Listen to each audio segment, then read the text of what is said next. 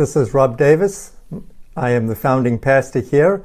And uh, again, happy Father's Day. What a great day to be joining or listening to this message.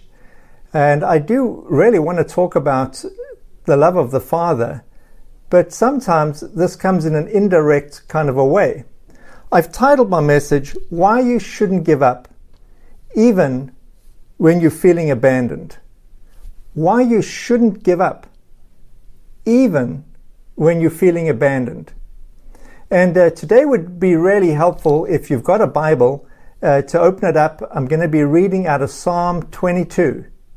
And uh, there's just a few things which is helpful to make marks on in your Bible, make some of the connection points. And if you have your Bible open on Psalm 22, uh, I think you'll find that helpful. But being abandoned is something that we all experience in one way or another. For some people, it's really severe and it's really painful.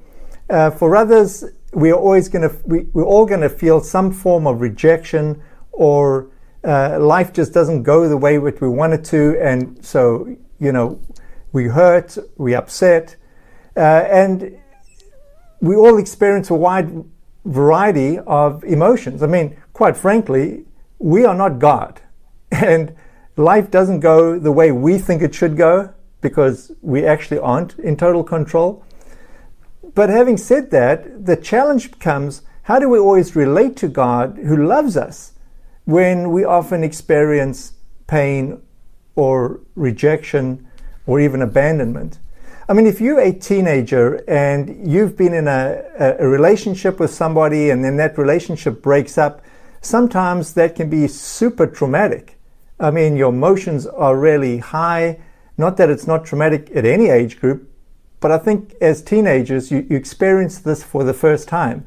And that feeling of rejection or loneliness or abandonment uh, can be very significant. On the other hand, if you're not chosen for a soccer team or some sports event, or you're a candidate for a job and uh, you don't get it and other people do, there's a sense of feeling despondent, which could be a feeling of rejection, or, you know, in an extreme case, a feeling of just abandonment, like you're alone and now what? Uh, and this, you know, relates to all facets of life. Uh, when there's some traumatic event like uh, a divorce in the family, uh, it's easy to feel, uh, you know, abandoned. Uh, it's easy to feel abandoned emotionally, relationally, even financially. But even abandoned by God, which is where it becomes so painful. It's like, God, you're not hearing my pain. Don't you see the way I'm feeling? Folks, we all experience something uh, in our lives where we've got to deal with some of this adversity. And I'm saying, don't give up because God does love us. You know, I often feel for folks that are caught in our legal system. Uh, our legal system is a great legal system, but there are flaws in it. And sometimes it can take forever to get to before a judge. Or if you're in some area of the law that's sort of gray or vague, and you know you stuck in the immigration system or you you, you got a visa that's you know going to expire and you need to renew it and now all of a sudden you know your whole life is turned upside down. You have to leave the country and uh, whatever. I mean there are so many times in our lives where it's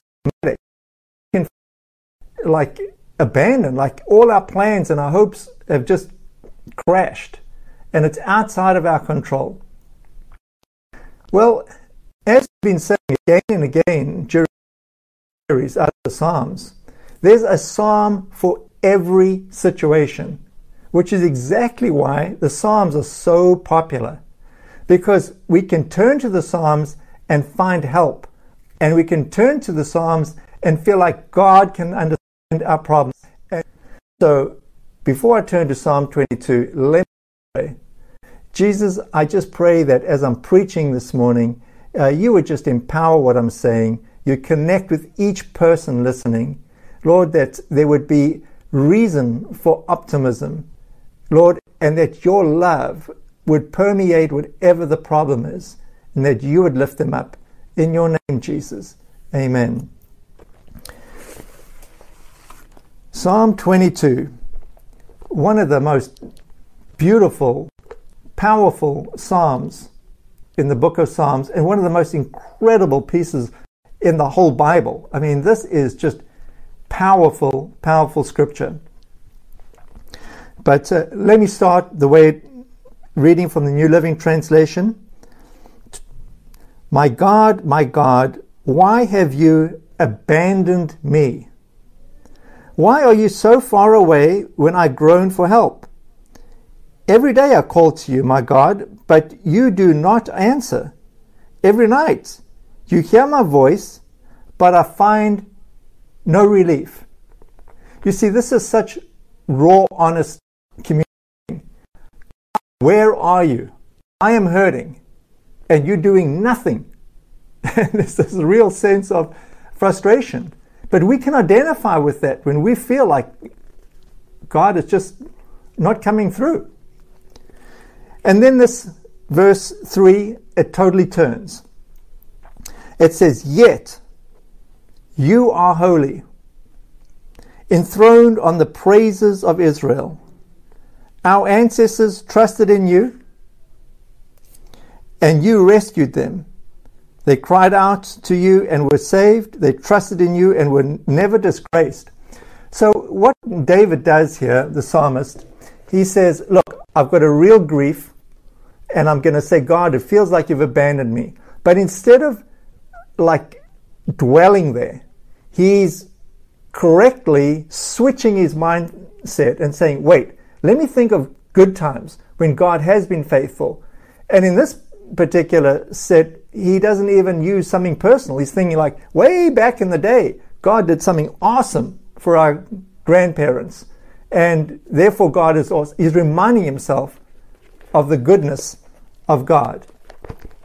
But what is uh, really interesting as we go through here is that King David could not have felt abandoned by God if he hadn't already experienced the love and the presence of God. I mean, in other words, he was noticing that something's wrong. There's something missing. My God, who has been so faithful and so loving all my life, now just seems absent. So, I think our first learning point here is yes, express your pain to God and express it profoundly and deeply. But don't get caught in not being able to get out of that. Turn your thoughts to the goodness of God. And then it switches back because this book is also powerful poetry. And we're reading both profound words, but also how poetry helps us uh, to connect with the power of God. There's power in this poetry. It says, going back now, so he's complained, then he's turned and said, God, you're great. Uh, you've been great in the past. And now, verse 6 But I am a worm and not a man. I am scorned and despised by all. Everyone who sees me mocks me. They sneer and shake their heads, saying, Is this the one who relies on the Lord? Then let the Lord save him. If the Lord loves him so much, let the Lord rescue him. Again, so much pain here's somebody that's being sneered, ridiculed, you know, you outside of the, the group of people that you want to be with. You've been rejected. And on top of that, people saying, look, don't you believe in God? Don't you trust God? Where's your God now? And it's just very, very, very painful. So, from a poetry standpoint, I want to pick up what's going on here. If you look at verse 3, it says, Yet you. And then I'm about to read verse 9, and it starts again with, Yet you. So, in other words, there's this backwards and forwards. My complaint, Lord, but you've been awesome. My complaint, but Lord, you've been awesome. And I think it's helpful to under, understand the poetry and also see the power in that poetry. Okay, now there's also uh, verse 9 Yet you brought me safely from my mother's womb, and led me to trust you at my mother's breast. I was thrust into your arms at my birth, and you have been my God from the moment I was born. Do not stay far from me, for trouble is near, and no one else can help. And then David uh, continues to explain this. But what he's done here, as you might notice, initially uh, he was thinking, was praising God for these actions his grandparents and you know ancestors, but now it's become personal, and he's saying, God, but you've been good to me personally, and I think that's very helpful. Is to see God, uh, what He's done generally, and also what He's done personally uh, for us. Uh, it's just incredible. It's incredible scripture. Now I'm going to miss the middle part of this psalm, which is actually the most powerful part of the psalm, uh, and jump forward to verse uh, 19, which it says, And yet you, but in this particular case, O Lord, do not stay far away. You are my strength. Come quickly to my aid. And then jumping down to verse 22 through verse 25, uh, King David does something which is remarkable. He says, Listen, I am going to praise the Lord. I'm going to find opportunities to get together with others and to worship God and to praise God. And he says, verse 22, I will pro- proclaim your name. And then he says, I will praise you among the assembled people. Praise the Lord, all you who fear him. I mean, this is hard to imagine somebody who's dealing with incredible pain of abandonment, but also saying the way forward and the way out of that pain is praising God. In verse uh, 26, it, it, no, in verse 24, it says, For he has not ignored or belittled the suffering of the needy. He has not turned his back on them, but has listened to their cries for help. So he acknowledges that, look, people are suffering, people are in need, but God is hearing it. Verse 26 The poor will eat and be satisfied. All who seek the Lord will praise him. Their hearts will rejoice with everlasting joy. It's really a, a remarkable uh, piece of scripture. And it continues in verse 27 The whole earth will acknowledge the Lord and return to him. All the families of the nations will bow down before him. I mean, this is just escalating in size and in scope. You know, here King David started off with, I'm feeling abandoned. And here he's starting to see the greatness of God in the whole universe and that God is uh, in charge. And eventually, God's love and God's rule will win the day. All the whole earth will acknowledge the Lord and return to him. All the families of the nations will bow down before him. And he's talking about how future generations are going to hear about the Lord. I mean, just a wonderful, winsome uh, way of dealing with incredible pain. So we've learned two things here. There's something uh, powerful about not wallowing in your pain, but not minimizing it, expressing it and getting it out. You know, if you don't do this, you will find that your pain will leak out later on in life. I mean, things that happened to you, say, when you were seven, you'll find when you're 47, it's still bothering you and it's still impacting you and it's still shaping you.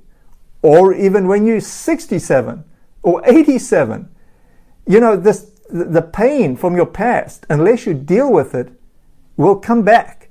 And part of the way of dealing with it is not wallowing in it, but getting it out, giving it to God, talking to others, uh, receiving help, and dealing with the reality of the hurt or the abandonment that you have actually experienced. But the biggest power that we get out of this psalm and why the psalm is just so incredible. I mean, this is, I'm going to look at the, the power part of the psalm right now. Uh, and it's the part of the psalm that really just shows you the power of the prophetic. The fact that this psalm was written centuries before Jesus was crucified. And King David wrote this and it could not have been uh, fully understood until Jesus was crucified. I mean, this is so powerful that if there's only one section of scripture that you need to remember that you could say to somebody that doesn't believe in the power of the, the Bible, that doesn't believe that God exists, and if you could say, okay, how could I show somebody this? This would be the section. Psalm 22, the, the section I'm going to read to you uh, right now. And if you can't remember where Psalm 22 is, it's right before Psalm 23. And Psalm 23 is the most uh, well known psalm in the whole Bible. But Psalm 22. Uh, to set the stage, I really need to read uh, Jesus' uh, crucifixion. And I'm choosing a section out of uh, the Gospel of Mark, Mark chapter 15. It says this A passerby named Simeon, who was from Cyrene, was continuing in from the countryside just then, and the soldiers forced him to carry Jesus' cross. Simon was the father of Alexander and Rufus, and they brought Jesus to the place called Golgotha, which means the place of the skull. Now, listen to this, verse 23. They offered him wine drugged with myrrh, but he refused it. Just remember that. Then the soldiers nailed him to the cross. Now, remember this. They divided his clothes and threw dice to decide who would get each piece. Very specific. It was nine o'clock in the morning when they crucified him. A sign announced the charge against him. It read, The King of the Jews. Two revolutionaries were crucified with him, one on his right and one on his left. People passing by shouted abuse shaking their heads in mockery. I'll repeat that. Remember this. People passing by shouted abuse, shaking their heads in mockery. Ah, look at you now, they yelled at him. You said you were going to destroy the temple and rebuild it in three days. Well then, save yourself and come down from the cross. The leading priests and the teachers of the religious laws also mocked Jesus. Save, he saved others, they scoffed, but he can't save himself. Let this Messiah, the King of Israel, come down from the cross so that we can see it and believe him. Even the men who were crucified with Jesus ridiculed him. Verse 33 At noon, darkness fell across the whole land until three o'clock. Then at three o'clock, Jesus called out in a loud voice, Eloi, Eloi, lema sabachthani, which means, My God, my God, why have you abandoned me? Why have you abandoned me? Now, think about this. Jesus knew the Psalms. Jesus, in his time of greatest trial, is praying the Psalms. He's, he's recording, he's saying back to God exactly what King David had written in, in the Psalms. In, in this particular Psalm, Psalm 22. So I want to redo the Psalm 22, but just with the Jesus part because this is the powerful part, the incredible prophetic. Verse 1 My God, my God, why have you abandoned me? Why are you so far away when I groan for help?